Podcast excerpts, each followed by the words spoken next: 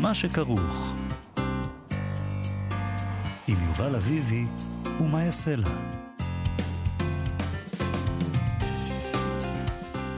צהריים טובים, שבוע טוב, אנחנו מה שכרוך בכאן תרבות, יעשה לה ויובל אביבי, מגזין הספרות היומי שלכם. אתם יכולים להאזין לנו ב-104.9 ו-105.3 FM, או באפליקציה של כאן, או באתר. אה, אנחנו היום באולפן עם מירה וקסלר וארז שלום, שלום לכם. ושלום לך, יובל אביבי. שלום, מאיה סלע. היום אנחנו נדבר עם העורך אוריאל קון, מול הוצאת תשע נשמות. שלל דברים יש לנו לדבר איתו. קודם כל, אה, יצאו שני ספרים חדשים אה, בהוצאה. אחד מהם הוא נובלת השחמט של אה, שטפן צוויג. ספר שמתאים לשבוע הזה מאוד, שבו ציינו את יום הזיכרון לשואה ולגבורה, הוא לשבוע קשור... לשבוע שעבר, אתה מתכוון. לשבוע שעבר, אבל זה כן. מין שבוע כזה בישראליות, בין יום השואה ליום הזיכרון ויום העצמאות, שאנחנו mm-hmm. עושים איזה מין חשבון נפש שכזה, אז אה, אה, הוא נמצא שם על המדף הרלוונטי. השני, להבדיל, הוא קובץ uh, סיפורים עבריים עכשוויים שעוסקים כולם בסקס. אז uh, אותו ערך עם uh, ג'וליה פרמנדו צייזלר, ואנחנו uh, נ- נדבר איתו על שני הספרים האלה, וגם יש לו כל מיני תוכניות לעתיד. שרצינו לדבר איתו עליהן, אה, להבין מה הוא עומד אה, לעשות. תמיד יש לאוריאל כהן תוכניות לעתיד. נבין מה קורה עכשיו. נדבר גם עם משורר אה, יקיר בן משה, שספר שיריו החדש, זה לא קל, זה לא קל היה להגיד את זה. שריקת שומר הלילה, יוצא גם, עכשיו לאור. גם שריקת שומר הלילה לא, לא, זה בעיה. במיוחד לא בשבילי, עם הש שלי.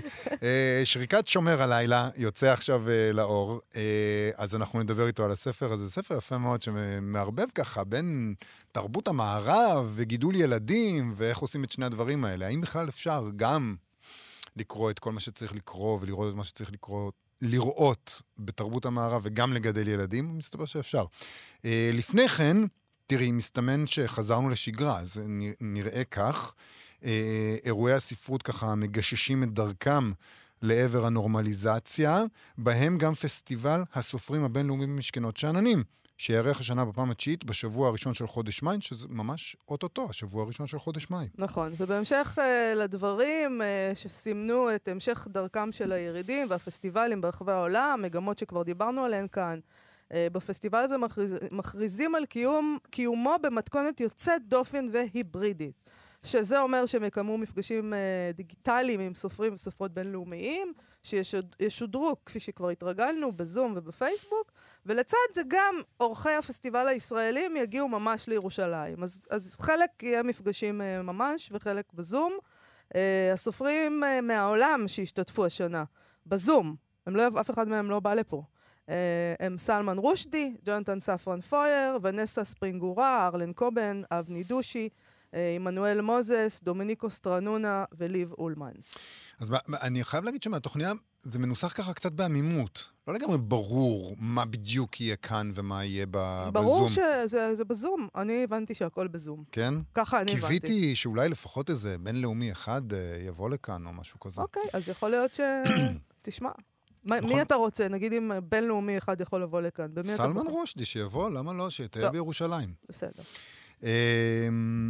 בכל מקרה, אז, אה, אנחנו רואים שפסטיבל הסופרים הבינלאומי מצטרף לגל שיתופי הפעולה עם דובאי. הוא מארח, כמו שאמרת, את אה, אבני דושי, שהייתה מועמרת, מועמדת סופית לפרס אה, מן בוקר השנה. היא בת למשפחה הודית שהיגרה לארצות הברית והיא עברה לדובאי רק בשנים האחרונות. אבל היא תדבר גם על סצנת הספרות העכשווית בדובאי, לצד שיחה על הספר שלה, סוכר שרוף. אה, מעניין. אירוע הפתיחה של הפסטיבל יפגיש בין דוד גרוסמן לסלמן רושדי, והם ידברו על חופש הבידוי בתקופתנו. ביטוי. ביטוי. Mm-hmm. מה אמרתי? בידוי. בידוי. שזה גם יפה, חופש הבידוי. וואו. זה מקסים. זה נשמע לי... זה נשמע האמת שזה תחדיש יפה, שאני כותבת לעצמי יותר. חופש הבידוי. עליתי כן. פה על משהו. נכון. אה, חופש הבידוי. לא, בזכות החוסר היכולת לדבר. אה, יש עוד אירוע שילווה את הפסטיבל, והוא פודקאסט פסטיבל הסופרים, שעורכת מאיה קוסובר, עמיתתנו מכאן הסכתים. שם יתארחו סופרים וסופרות שיספרו סיפורים שהם עצמם הגיבורים שלהם. שמת לב שהיום לכל דבר קוראים פודקאסט, גם אם הוא לא ממש פודקאסט? אוקיי. אה, מפגש מעניין אה, נוסף שיערוך אה, זיו לואיס, מנהל מחלקת הזכויות בכנרת זמורה ביטן, יעסוק במו"לות בזמן מגפה. הוא ישוחח בין השאר עם מדלן מקינטוש, מנכ"לית הוצאת פינגווין רנדום האוס וגריי טאן, נשיא ומייסד סוכנות הספרותית גריי הוק בטיוואן, על מה שעבר על המו"לות העולמית בשנה האחרונה. זה מאוד מעניין אותי לשמוע. זה מאוד מעניין לשמוע, אבל מעניין אותי גם למה, נגיד, למה אין שם מו"לים ישראלים גם, את יודעת? אה, אה, מי שמייצג את הספרות העברית לדעתי בפורום הזה זה יניב איצקוביץ', שהוא סופר. והוא, הוא לא מו"ל. הוא לא מו"ל. אהמ. אז אה, אנחנו דיברנו כמה פעמים בשנה האחרונה עם מו"לים שונים, גדולים, קטנים, בינוניים וכל מה שבאמצע.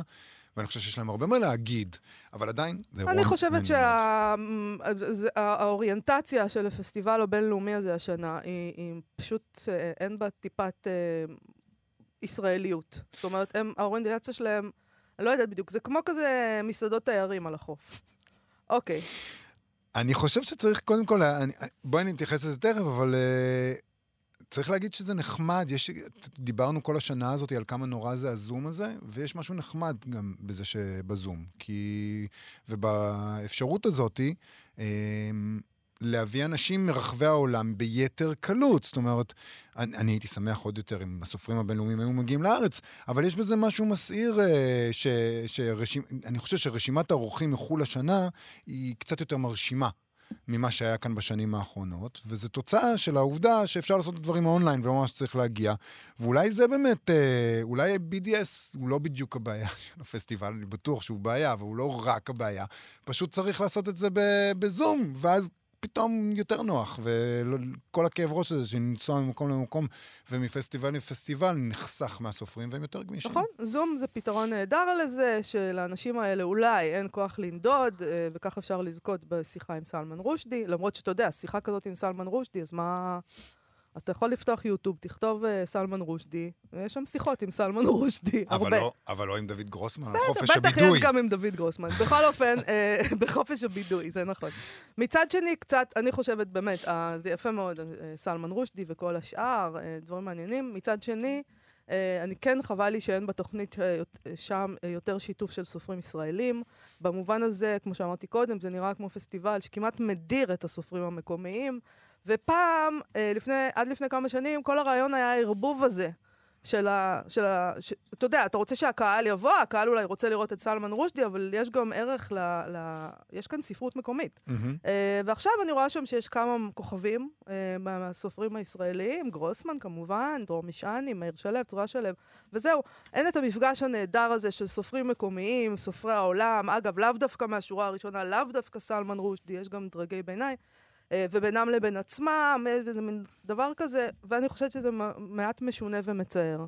אני חושבת שזה ממש נורא אפילו, הייתי אומרת. יכול להיות, אבל שהשנה עדיין אי אפשר. עדיין אי אפשר לעשות את הדבר הזה שאנחנו מפנטזים עליו, שבאים עליה אנשים מהעולם, בכל מיני דרגים. אבל אני לא מדברת על העולם, אני מדברת על אנשים uh, מהארץ, שלא באים, כי לא הזמינו אותם אולי. נכון, זה צד אחד, אבל mm. צד, צד אחר זה כאילו, את מדברת על הערבוב הזה של סופרים לא מהשורה הראשונה, שמתערבבים עם סופרים לא מהשורה הראשונה שהם באים מהעולם.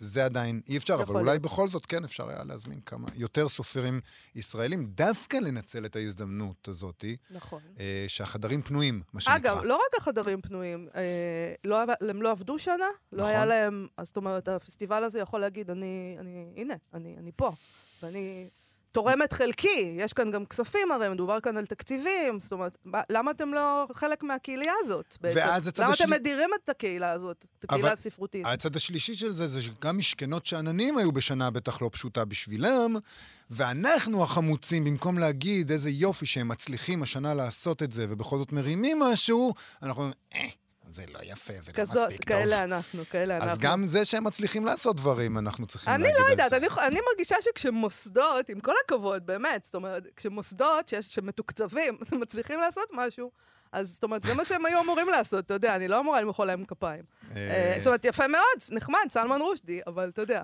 בסדר.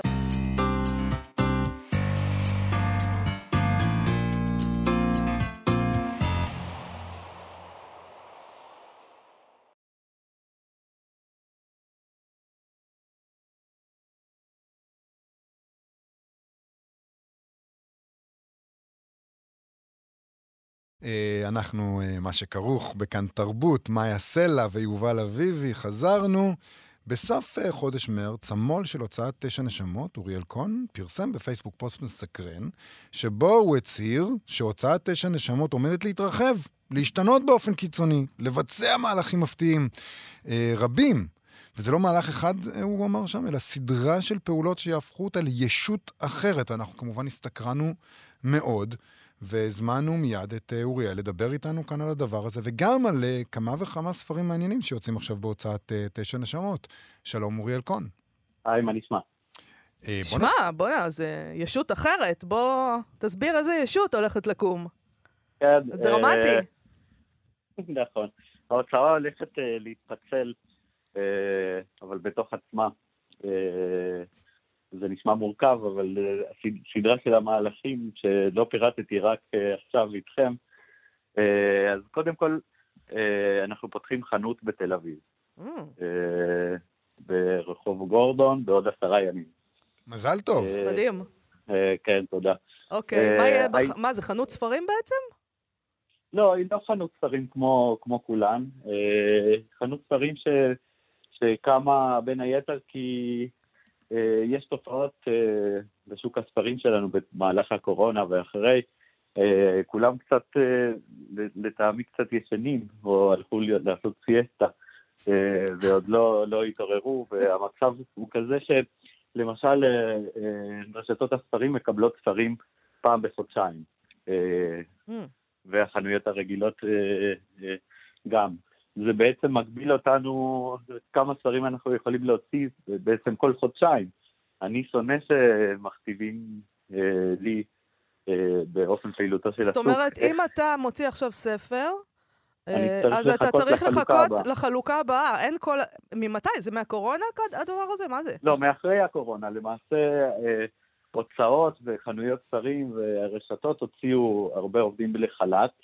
אה, אבל הם לא מיהרו להחזיר אותם לעבודה. Mm. אז uh, אני מניח שזו דרך uh, לחסוך בכוח אדם ולרכז את הספרים החדשים בחלוקות של פעם בחודשיים.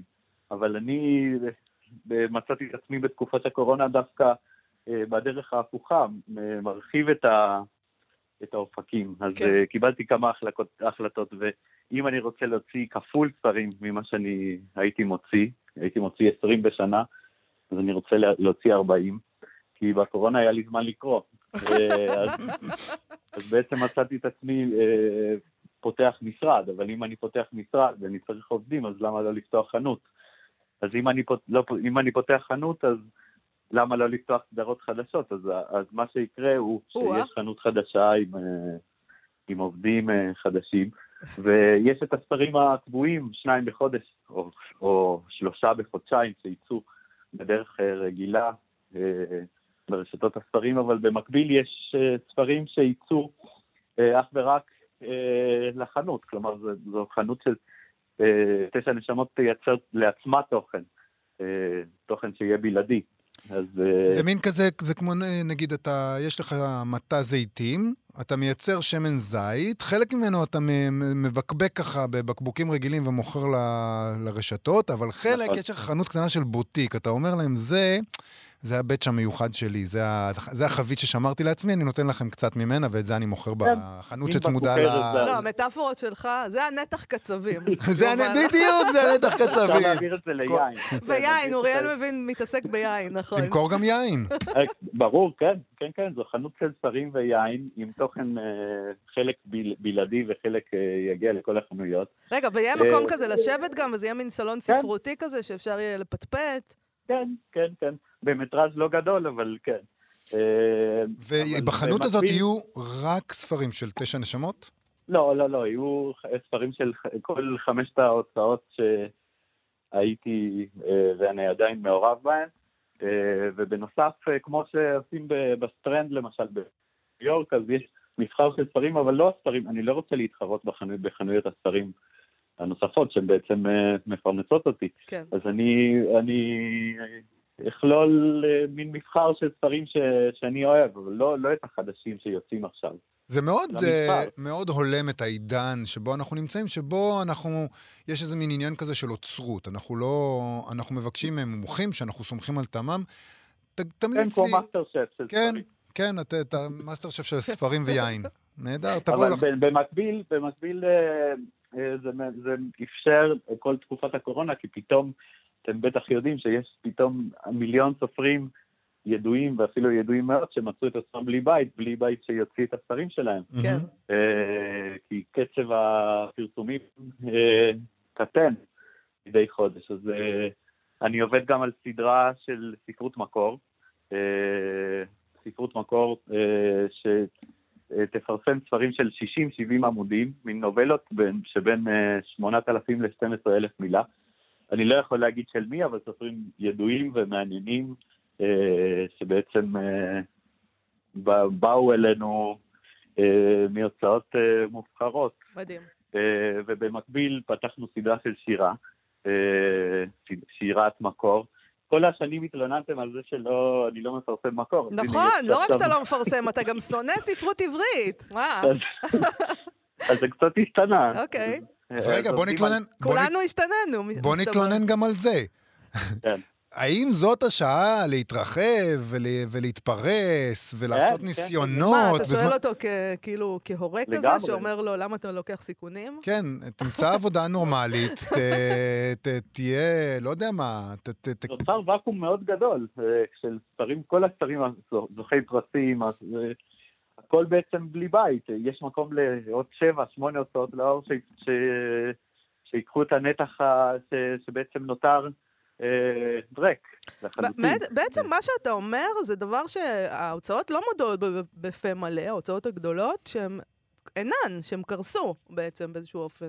שהן לא אה, מתפקדות יותר. הן מתפקדות באופן סימבולי, מוציאות אה, כמה ספרים, אבל כן, תראו, למשל, הספר הבא של ההוצאה הוא של, של לא פחות מגרסיה מרקס. אה, אז זה אומר משהו, הסוכנויות ו- אה, וההוצאות בחו"ל אה, מחפשות בתים חדשים לסופרים ידועים ואהובים. יצא עד אה, עכשיו אה, בעם עובד. מדהים. אה, כן, כן, אבל יש, יש כעשרה ספרים של גרסיה מרקס שלא לא ראו אור בעברית. אה, ובעצם ההוצאות הגדולות בעצם לא רוצות עכשיו לקחת סיכונים, אולי, אני מנסה לחשוב למה שהם לא יוציאו בעצמם את גרסיה מרקס, אז הם לא, אז הם לא מוציאות את גרסיה מרקס, ואתה לוקח את זה על עצמך. אני צריך להבין שהיום בהוצאות מקבל את ההחלטות זה לא, ה, לא כל כך, אלא מין הבורד בורד של, ה, אה, של המשווקים ושל המנכ"לים, ש, אה, זה לא גורף, כן, אבל זו המגמה, אז כן. משווקים לא, אני לא בטוח שיושבים בלילה לקרוא אה, לא. ספרים מהעבר, תגליות שהם יכולים להוציא מתאום הנשייה. אני רק רוצה לעשות אה, סדר בקשר לתוכניות לעתיד. אנחנו, כן. אתם, לא אנחנו. אני כבר אהה. בפנים, אני כבר מרגיש צוות. אבל אתם אה, פותחים חנות, מוציאים סדרה לספרות בוטיק, מוציאים סדרה לספרות מקור וסדרה לשירת מקור. זה התוכניות? כן, כן. ואת לא, גרסיה מרקס. ואת גרסיה מרקס. מדהים. אולי הוא יהיה בבוטיק. ולבסוף, כי יש תחום שעדיין לא נכנסנו, ועכשיו אנחנו נכנסים אה, בו חזק, אה, אליו חזק, שזה, התחלנו לעבוד על סדרה של אה, דברים מאו- מאוירים לילדים, אבל ספק לילדים ולגדולים כאחד, אה, אבל של סופרים קלאסיים, ג'ורג'ינה וולף, אה, דיקנס, בלזק, אה, פנטסטי. אז כן, גם, גם ילדים. קורונה מדהים. עשתה לך רק טוב, אין מה להגיד. בוא זה נדבר בנוסף קצת. לספר סקס. ש- בדיוק, רצינו בדיוק לדבר. וחלק לדבר על מהמגמה. הזאת של אה, ס- להתעסק בספרות עברית, אנתולוגיה כן. של 26 סיפורים עבריים עכשוויים, שעוסקים כולם בסקס, שערכת ביחד עם ג'וליה פרמנטו צייזלר, ויש פה גם סיפור שלך, ו... אמ, גם שלה. וגם שלה, ואנחנו יכולים להגיד גם עוד, מיאיר אגמון, מעייני איתן, ענבר אשכנזי, אה, קובי עובדיה, יונתן פיין, תמר מורסלה, אה, אה, מי עוד? למה- שרה למה- שביט, רינת שניידובר. כן, כן. מה יש בסקס שגרם לכם דווקא, אתה יודע, עכשיו אנחנו נורא נזהרים, זה מיטו, אתה אומר, אני לא מתעסק, זה, זה, זה לא בטוח, אי אפשר לדעת לאן זה יוביל אותנו. אה, נכון, זה מצד אחד, ובנוסף יש את הדעות הקדומות על, על שהעברית לא יכולה לבטא לכאורה סקס אה, ומיניות אה, בתוך הפרוזה והשפה, דבר שהוא קצת טיפשי, לא? אז במשך הקורונה, בתחתית של הליבידו, כש... לא היה מאיפה למצוא חסק, אז ג'וליה ואני ישבנו ללקט ולחפש וליזום את הפרויקט הזה. מבין עשרות סופרות וסופרים, המשכנו, חלק, חלק לא רצו לפרסם בשמם, כי סקס ומיניות לפעמים אנחנו בתקופה של חרדים ימין קיצוני ו... ואלוהים יודע מה עוד, אז מיניות זה קצת פסול. Mm-hmm. אבל זה מה שמוזר, כי מצד שני, גם, גם דתיים וגם יפים ומכוערים ושמנים וחולים ומי שלא תרצו, כולם עושים סקס בסופו של יום. אז למה שזה לא... למה שזה לא... יש לקוות. אז כן, אז... אבל מה למדת מ-20 ו... יש כאן 26 סיפורים, כן. יש איזה מין משהו שאתה יכול להגיד על, העת הנוכחית, מה... מהסיפורים, משהו שעולה מכאן, איזה תמונת כן, סקס שעולה על סקס ישראלי? כן, אה, בסופו של... אנחנו רצינו לעשות, אה, לערוך קובץ על אה, סקס שמח, נקרא לזה, כמו ספר התשוקות, שפעם יצא בתשע נשמות. כן. ואז כשפתחנו את תיבת הפנדורה הזאת, גילינו שהספר הוא, הוא הרבה הרבה מעבר לזה. זה ספר שמייצר מין מפה של המיניות הישראלית, ומה שנחשף שם זה, מין, זה הכל, זה מאלימות ודרך טראומות, טעמים שונים, דו-מיני, תלת-מיני, בעיות בנישואים, במערכות יחסים, אהבה, תשוקה. אז בעצם נחשף משהו הרבה יותר עמוק ו... ואפילו מעניין, ולכן אנחנו חושבים שהספר קצת חשוב, כי... אחד הדברים המעניינים בו, כן. אני רוצה להגיד, ש... אמ, דווקא נשים כותבות לא פעם על סיטואציות שאפשר היה לחשוב עליהן כסיטואציות מאוד מאוד לא בריאות, סיטואציות פוגעניות, אה, סיטואציות אה, אה, שהיום לא, לא עוברות בספרות, ולא תמיד, אני מניח, המשחק הוא תמיד ביקורתי, תמיד אתה צריך לשאול את עצמך, האם, היא, האם הסופרת כתבה את זה כביקורת או לא, אבל יש תחושה שה... שה המבט על הסיטואציות האלה, שהן לכאורה פוגעניות מצד האישה הכותבת, הוא הרבה פחות חד משמעי ממה שמתנהל אה, לפעמים אה, בשיח הציבורי. מצד שני, נגיד, יש סיפור של רון דהן, שהוא כן. מאוד מאוד, אה, שתופס עמדה מאוד מיטואית, נגיד לזה, על נקמה בגבר פוגעני. זאת אומרת, המבט של רון דהן, לדעתי, הוא מאוד מאוד חד משמעי לגבי העיסוק הזה בסקס, בעוד שנשים כותבות, או מרשות לעצמם הרבה, ספקטרום הרבה יותר רחב של התנהלויות מסוכנות, נקרא לזה, בסקס. אין, לגמרי, כן, כן, זו הייתה הפתעה גדולה, אה, שבעצם זו הכתיבה שהתקבלה מסופרות, ומצד שני סופרים אה, גברים מזרוע הרבה יותר אה, לעיתים.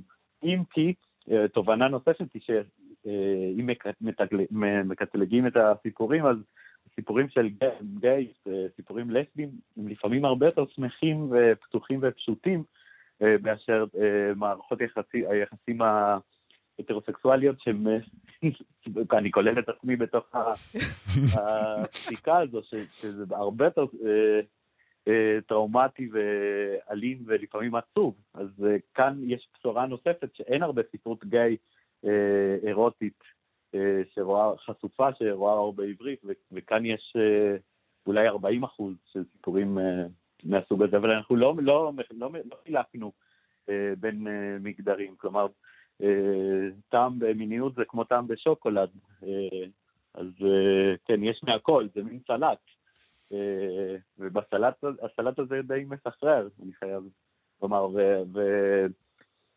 וזו גם אה, אה, ניסיון, אה, זה גם ניסיון לבנות אה, אמירה אה, או חלופה או אלטרנטיבה אל מול. הספרות הרומנטית, מה שנקרא. אה, כי גם אה, הסופרים הספרותיים, אלה שלכאורה נמצאים באוניברסיטה ולמדו ספרות וחושבים על סגנון בפרוזה ושפה, אז גם הם יכולים לכתוב על, אה, על מיניות כן. ועל, ועל סקס. כן. ועובדה שכתבנו את המילה סקס בגדול ובאדום על הכריכה, כי רצינו לבדוק גם מה התגובות של הקוראים. חלק מתביישים לקרוא בספר, אה, לקנות, אה, כן, איך הם, ייסעו, איך הם ישבו ברכבת עכשיו עם הספר הזה? אה, נכון, מצד אחד יש סמוטריץ', כי זה ספר מאוד פוליטי, ומצד שני יש את המיניות כן. זאת הפתוחה. טוב, תבחרו, אתם רוצים את סמוטריץ' או סקס? זה זה בערך הבחירה. יפה, גם סמוטריץ' עושה סקס, אבל מוטב לא לחשוב על... לכאורה.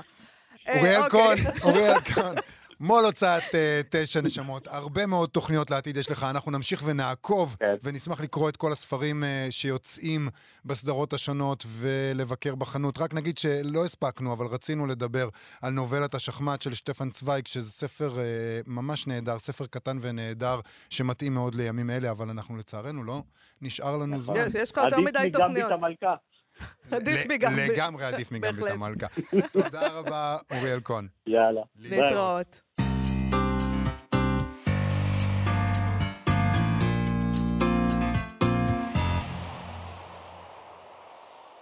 אה, אנחנו מה שכרוך בכאן תרבות, מאיה סלע ויובל אביבי. אנחנו מדברים עכשיו על ספר שיריו החדש של יקיר בן משה. ו- אה, הוא כותב שם כך, ואיך תוליד עכשיו עולם? הלא אתה אבא, שחייב להיות עסוק במדעי הטבע, הביולוגיה, ההיסטוריה הרומית, שירותי הבריאות וההצלה הימית, נגינה בלירה בתוף מרים, סעד נפשי, הרכבת פאזלים, מלבד תעודת סיום בווינגייט, תולדות האומנות בפירנצה ולימודי תזונה בקהיר. עליך להעלות תמונות של הילדים לפייסבוק, שירים, ציוצים, לבדוק שאין גרעינים בסלט, בזיתים, שאין נעצים על המזרן, שזגוגיות החלון סגורות. היטב היטב. עליך לדעת להחליף מנורה, בטריות, לבשל חביתה, לנגב ישבנים, דמעות ונזלת ירוקה. וואי, זה קשה. בספר הזה הוא מצליח לחבר בין הילדים והטיפול בהם עם תרבות המערב לדורותיה ועם אירופה הקלאסית והעולם הרחב וכל התרבות הזאת שאתה צריך להיות חלק ממנה, אבל, אבל אתה לא יכול כי יש ילדים. הוא כותב, בשעה טובה נכנע מיכאל לטרגדיה היוונית. ספר השירים הזה, שריקת שומר הלילה, החמישי מספר, יצא בהוצאת מוסד ביאליק. שלום, יקיר בן משה. שלום יובל ושלום מאיה. שלום וברכה. אה, איזה קריאה יפה הייתה עכשיו, נהדר. תגיד, אתה, אתה יודע מה, בוא נתחיל עם קריאת, אה, קריאת שיר, כדי כן. שהקהל שלנו יבין על מה מדובר. אוקיי. אה, אני אקרא על סמסון, מהברירה הטבעית. בבקשה. גם אם איש לא יודע זאת, בעוד שעות אחדות אספר לילדיי על סמסון, הכנר האגדי של הברירה הטבעית. אספר להם איך נולד על גדות הגנגס, על ילדותו המאושרת בין כרי הדשא בהודו, על הולדת פרי הסבלנות שלו לצלילים, ללגימת צל חולף ומנוחת צהריים. בכל מקום שנחו עיניו, הוא הרגיש בבית, אגיד להם. בכל מקום. גם במקום ההומה ביותר. סמסון שמע את נשיקת הדלת בין הקירות, את טפטוף הדבש בכוורות הדבורים, את זרימת הדם בעורקי הכלבה שמחכה לצלוחית המים. סמסון שמע הכל והפך זאת, והפך זאת למנגינת כינור עצובה, אבל גם עליזה להפליא. הוא עבד בקרקס, אגיד לילדיי, שם ניגן את תלמוד פטישי האור בעומק הלילה, באוהל הגדול. הוא ניגן וניגן עד שהתעייף. פתאום הוא הרים את היד והפסיק לנגן. סמסון קיפל את כינורו, עלה לארץ ישראל, גר בלוד או ברמלה, שם הכיר את שלמה בר, שתופף על הבטן בזמן שאכל זיתים, ושר בקול שבור, ילדים זה שמחה. האומנם שמחה? תראו את סמסון, אגיד לילדיי. מה יהיה איתו? האם הפך לאבן? כולם חיכו לו, חיכו. חיכו לסמסון שיעלה לבמה, שיחזור לנגן, אבל הוא ויתר. רק הדבש בהודו עדיין ממשיך לטפטף. טיק, טיק. אומרים שזהו הדבש הטעים בעולם. אני רוצה לשאול אותך, אה, האומנם שמחה? ילדים? כן? אה, שאלה טובה. ילדים זה יותר משמחה, ילדים הם, אה, הם כמו מצפה תת-ימי, אני לא יודע איך להסביר את זה. יש בהם גם את הדגים, גם את האלמוגים, אבל גם את הכרישים. ובסוף הם, אתה אה, סגור בתוך אקווריום ומסתכל החוצה בעולם גדול רחב. בדיוק, בדיוק, אני זה שסגור. הם, אה, כן, ילדים מלמדים אותי, הכל, הכל, מלמדים אותי הכל. אז אתה אומר, כל אני- אני- אני, כולו- הקריאה שלי... סליחה? מה שהספר הוא, הוא מין איזה לימוד כזה, שאני אני למדתי מהם, הם פשוט לימדו אותי הכל, ברצינות. התחושה שלי הייתה פעם ש... שבספר הזה, מדי פעם, שה... שיש רצון נורא להיפתח לעולם, ושהילדים הם מונעים את זה מצד אחד, אבל מצד שני צריך למצוא איזה דרך שבה הילדים והעולם לא מתנגשים אחד בשני ולא מונעים אחד את השני. כן. אמ, כן, תראה, בעצם כל השירים אה, נכתבו בתנופה אחת אפילו, משהו כמו פחות, פחות משנה. נהגתי לספר להם לפני השינה סיפורים על העולם. אבל אה, לא רק על העולם, גם, אתה יודע, ספרות, תרבות, המצאתי דברים. היינו מצביעים על האטלס ובוחרים מדינה, וישר המצאתי להם סיפורים על דמויות מתוך אותה מדינה. כל מה שקראתי בספרות, ערב אחרי ערב סיפרתי להם. סיפרתי להם על אה, פוקנר, דמויות, כאילו, עלילות. וקפקא ואדגר אלן פה. אוסקר ויילד. אוסקר ויילד, הכל מהכל, בדיוק.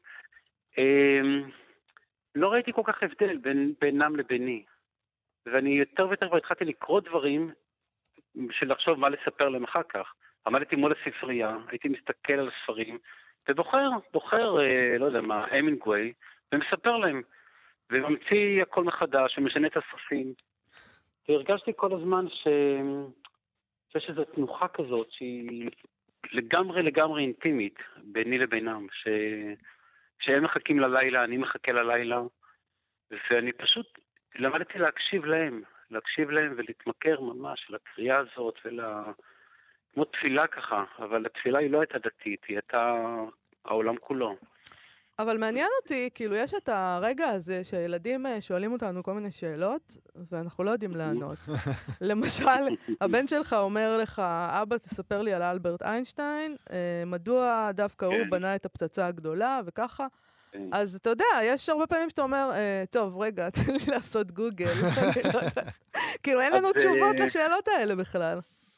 אין תשובות כי אנחנו לא יודעים, או כי אנחנו לא כן, אנחנו לא יודעים, או שזה דברים, אה, אתה יודע, פעם הבת שלי שאלה אה, אותי אם יש אלוהים. אה, רגע, זה, פה יש שאלה גדולה נכון, קצת, נכון, אתה יודע. נכון, נכון. אז אני קצת, בגלל זה אני קצת משנה. אז נגיד, כשהוא שאל אותי, ישר סיפרתי לו על הילדות של איינשטיין בגרמניה, ואז שהוא נאלץ לעזוב ועבר לאמריקה, ושהוא כל הזמן היה מסתכל אה, מהחלון לכיוון מזרח, לכיוון גרמניה, לכיוון אירופה, ואז הוא ראה בין היתר גם את הכוכבים, והוא ראה את הלילה, והוא ראה את הירח, והוא ראה את כל השמשות. ואז הוא התחיל למדוד את המרחק בין ארצות הברית לבין אירופה, ומתוך הגעגועים הוא הבין משהו על החלל, הוא הבין שהחלל הוא לולאה סגורה, ודרך זה ניסיתי ללמד אותו מהי פיזיקה, ודרך הגעגועים. זאת אומרת, אה, וזאת, אה, מדובר כאן בשירים שנכתבו בשנה האחרונה בתקופת הקורונה, או שזה לא קשור לא, לא לעניין לא, הזה? לא, לא, זה נכתב ב-2018-2019, ואז בעצם ערכתי. הספר, ערכתי אותו שנתיים, ו...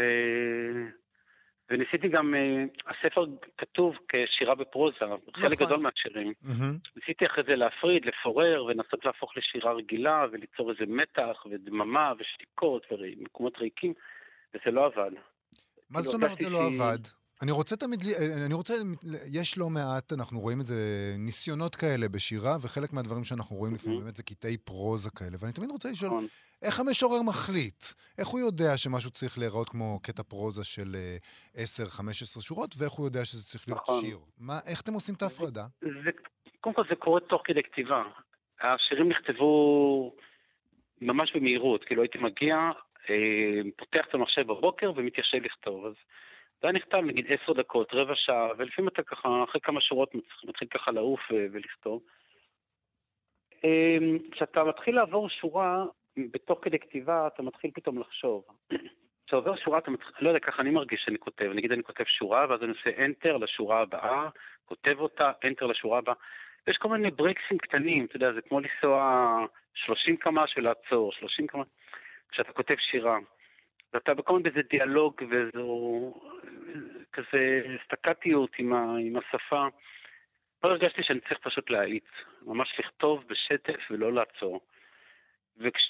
ואז חשבתי כן לחלק לשורות, וזה לא עבד. הרגשתי שכל המרקם נהרס, ואני צריך לשמור על, ה... על השלמות הזאת, על היחידה הרציפה. ו... וזה באמת מה שיצא בסוף. הילדים שלך קראו את השירים? בלילות? לא, הם לא, לא מסוגלים, לא. אה, למה? הם... אה, אני חושב שזה... אני חושב שלילד מאוד קשה לקרוא שירים של ההורים. כן. אני חושב שזה מאוד קשה. הם כבר בגיל, אני לא כן. יודע כמה אנחנו רוצים לחשוף אותם, אבל הם כבר בגיל שקוראים לא, שירה. לא, הם, אה, הישיש מיכאל בן 12, ישיש. ואיתמר במשבר גיל העמידה, בן 9. טוב, יש עוד זמן. כן, אולי לא בגיל חייבים. 16-17 הם יקראו את הספר הזה. לא, לא. תראו, קודם כל הם רגילים לשירה, כי אנחנו כל יום שישי, כבר כמה שנים, במקום קידוש, אני קורא להם שיר. Mm, שיר, שיר של יהודה עמיחי, שיר של רוני סומק, של, אה, של יונה וולך, קורא. כל יום שישי קוראים שיר. והם אה, משתגעים, כאילו, הם שונאים את זה, הם אה, מתחפ- מתחפרים זה בתוך נורא ה- משמח בתוך שהם הצלחות. שונאים את זה, חשבנו שרק הילדים שלנו לא, לא. לא, לא, לא, והם הם תולים בעיניים, והם מקבלים לשירים קצרים, והם ישר שואלים כמה שורות. ועברתי. לעיכוב, וזה לא... תעבור זה- להרולד שימל אם הם רוצים אה, שורות קצרות, ותן להם את זה נכון. עד הסוף. כן, שיהיה להם גם הרבה תיאבון אחר כך.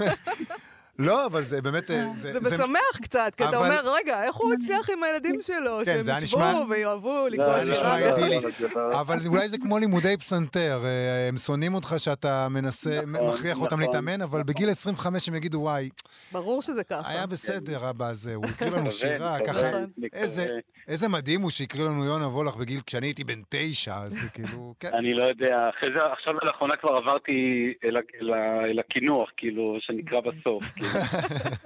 כאילו. חסרי סבלנות לגמרי. האוכל חם והם עצבנים, ורק תגמור כבר עם... אה, מתחילים בשולחן עורך. ואז מתחילים את האגדה. נכון, נכון. אמ, משולחן עורך לשולחן ערוך. אמ, בוא נסיים עם עוד שיר אחד. כן, שמחה. נקרא את אה, לאט, לאט באתי. זה ממש שיר, זה כבר פחות שיר פרוזה. לאט באתי אל הילדים, לאט מצאתי אותם נולדים. הם בראו בי בתים, חשמל, שירי ערש, בראו בי מים ומדבר, שברו כנף, לחלוץ ממני את מעוף הפחדים הכושל של אל תעזבוני, בראו בי את שפת האבהות. אני אמרתי אור, והם מצאו בי צל. אני אמרתי בואו, והם הלכו וגדלו, טפחו לכיכר גדולה, ללא פנים, ללא גדרות. לאט באתי אל הילדים, ללמד אותם לעזוב אותי בצד. הראיתי להם את הדרך לחדרם, לחצר, לבית הספר. הראיתי להם את השעון הגדול ואמרתי, קומו, מאחרים. ועכשיו הם גדלים, והם הולכים ברחובות, מפיצים את גיל עשר לכל מקום. הרוח נושאת את גובהם, את משקלם, את השדים והפרחים הדבוקים בהם, את הימים שקראו לנו לבוא לחבקם, שלא נעזוב, שנשאר עוד קצת, עוד סיפור אחרון ודי. זו הרוח נושאת את יופיים דרך כל רחובות העיר. תל אביב בוערת, ריחות ילדים, כשאנו באים להטביע געגוע ליבם, סביב חדרם, רק בכדי שיוכלו שוב לעזוב אותנו באצילות, בכל כך הרבה אצילות, לקום ולעזוב. אתה עושה לי חשק להישאר עוד, את מה שהוא מבקש שאני אשאר לשבת לידו בלילה, ואני אומר, אני לא יכול, כבר אין לי כוח, אני חייב ללכת, אני... הלילה- הלילה אולי אני אשאר עוד כן, קצת. אתה, זה שווה, זה שווה בהחלט. שריקת שומר הלילה, יקיר בן משה, תודה, הוצאת תודה, מוסד. ביאליק. תודה רבה לך. תודה רבה. תודה, מאיה, ותודה, יובל. להתראות.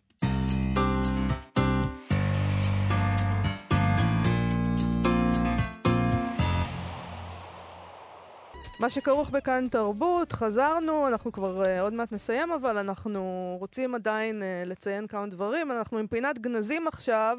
Uh, בשבוע שעבר ציינו את יום הזיכרון לשואה ולגבורה, uh, ובפינת גנזים מצאנו איזשהו קטע שבו סופרים עורכים חשבון נפש, שזה תמיד דבר מעניין. ביוני 1944 התקיים כינוס סופרים בכפר שמריהו, שאז באמת היה כפר. Uh, חלק ניכר, ניכר מהכינוס הזה הוקדש לשאלה האם הסופר העברי מילא את תפקידו בשעה שבאירופה יהודים, uh, ממלא את תפקידו בשעה שבאירופה יהודים נשלחים לתאי הגזים. ידיעות על הכינוס התפרסמו יום, יום אחר יום בעמוד הראשון של העיתון דבר. זה מראה לך על חשיבות העניין הזה של סופרים שעושים חשבון נפש, uh, ונקרא קצת מהם כדי להבין מהו תפקידו של הסופר העברי בשעות קשות כאלה, והאם הוא מצליח במשימתו. כן. אז בדבר כתבו, כינוס הסופרים אתמול הוא כינוס הסופרים הרביעי בתקופת הרת אסונות בחיי היהדות בעולם ובמלחמת היישוב על זכותו להגיש עזרה והצלה לפליטי החרב, להכין בית ומולדת לעם גולה. Uh, הכינוס נמשך כחצי יום, הם כותבים, עבר מתוך מתיחות גדולה. הורגש בו לב פועם וחרד של הסופר העברי לכאבו וליגונו של ישראל בעולם. הסופר העברי השמיע את זעקתו לעולם, ליישוב ולעצמו. עשה דין וחשבון קודם כל עם עצמו, ואחר כך עם היישוב, ועם העולם המתנכר לאסון הגדול ביותר שנעשה לישראל בתולדות ימיו. בעיקר הודגש הפשע בעולם, שראה את הדם השפוך ולא הגיב, עומד מנגד ואינו עושה מאמצים של ממש להצלה. זאת אומרת, זה דבר אחד. אבל אה, הם מדברים גם על תפקידו של הסופר בשעה זו. אה, אז הם אומרים, מה איפה מוטל עלינו על ציפור הסופרים בעת הזו? הסיסמה היא גיוס, גיוס כללי. מילה ישנה אכן טובה ממנה, עלינו לגייס את כל הכוחות הצפונים בנו. על הסופר להיות כססמוגרף הקולט כל זעזוע, לעורר את הציבור, להכשיר את נפשו לקרבות גדולים. וכלום לא חובתו של הסופר העברי להרים קול נגד ההתנצחות והמחלוקות ביישוב גם. הם אומרים שם, הגיעו לידי כך כי גם בארזים נפלה שלהבת. גם באותו ציבור שהיה לנו כמגדלור באידיאליות שבו, בליכוד, בליכודו ובהבנת בהבנת הייעוד הגדול, בציבור הפועלים, התגלה ריב אחים. אנה אנו באים. אז מה, מה, שו, מה צריך לה, לעשות הסופר העברי? מה העניין שלו אה, לדבר הזה?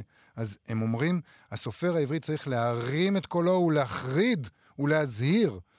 המילא הסופר העברי את תפקיד, את תפקיד הצופה? התשובה היא חיובית בחלקה. לא תמיד צפה מראש, העמיק הגות, לא תמיד מצא את הבמה המתאימה, אשר מעליה יוכל להרים קולו מתוך כבוד ומתוך חירות. יש ולקינו בשאננות, וגם אתה, אין אנו עושים את המוטל עלינו. אמ, עכשיו, מה שמעניין זה, הם מדברים הרבה, אין, זמננו קצר, אבל חשוב להגיד שהם מדברים הרבה על תפקידים כאלה, אבל הם מדברים גם על ספרות. פיכמן, כתוב שם בנאומו, אה, פיתח את השקפותיו על האקטואליות בשירה ועל הדרישות שנציג לסופר בשעה זו, לא רק לאבא יישוב, גם מה כותבים. הרעש והגעש מסביב לדברים אינם לא מעלים ולא מורידים כשכל אחד עושה את תפקידו שלו. בתחום הרג... הרגשותיו הטבעית, הרי הוא ממלא את חובתו. אם הסופר חי את הסביבה, הסביבה מדברת מתוכו. חטאו של הסופר העברי הוא לא בזה שלא נתן ביטוי לחיים שלא חי אותם, אלא בזה שלא נתן ביטוי לחיים שהוא חי אותם. זאת אומרת, הם מתווכחים איזה חיים צריכים לשקף בכלל, איזה אקטואליות צריך לשקף. האם צריך לשקף את האקטואליות של אירופה? מדהים בכלל האקטואל... שיש איזה דיון, שמתקיים איזשהו דיון מהסוג הזה. זה מדהים, והם גם מבחינים שם, אין לנו זמן אה, לקרוא, אולי נעלה את זה. מה הם אומרים על פרס ישראל? נגיד, אם, אם שוללים את פרס ישראל ממישהו בגלל דעותיו הפוליטיות, אז מה צריכים לעשות? אה... אז הם לא התייחסו לזה. אוקיי. הם לא התייחסו לזה ב-44, אבל הם התייחסו להבדל בין הפרוזה ולשירה, זאת אומרת שהשירה כן עשתה את תפקידה, והפרוזה, שהיא קצת פחות uh, מהירה וקצת יותר מאוהרת אולי, לוקח לה יותר זמן, הפרוזה לא מילאה את תפקידה והמשוררים כן.